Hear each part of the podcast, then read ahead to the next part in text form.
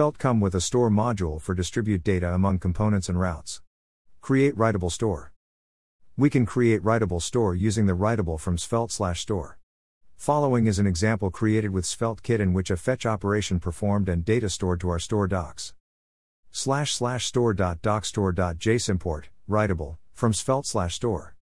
Export const docs equals writable, const fetch docs equals async equals greater than. Try const url equals https colon slash slash myjsonserver.typicode.com slash divinge slash mock slash docs.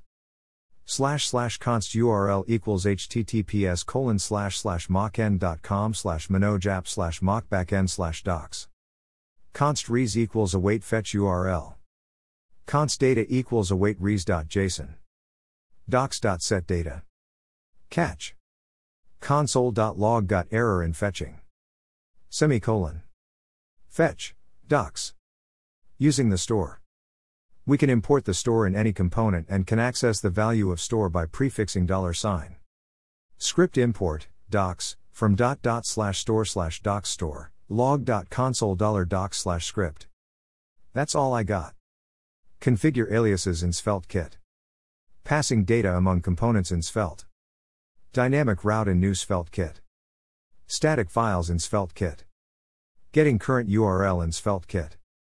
Navigate to another route in Svelte Kit, client side keystroke handling in Svelte. $lib in Svelte Kit. How to load data in Svelte Kit routes. Create Svelte reusable component.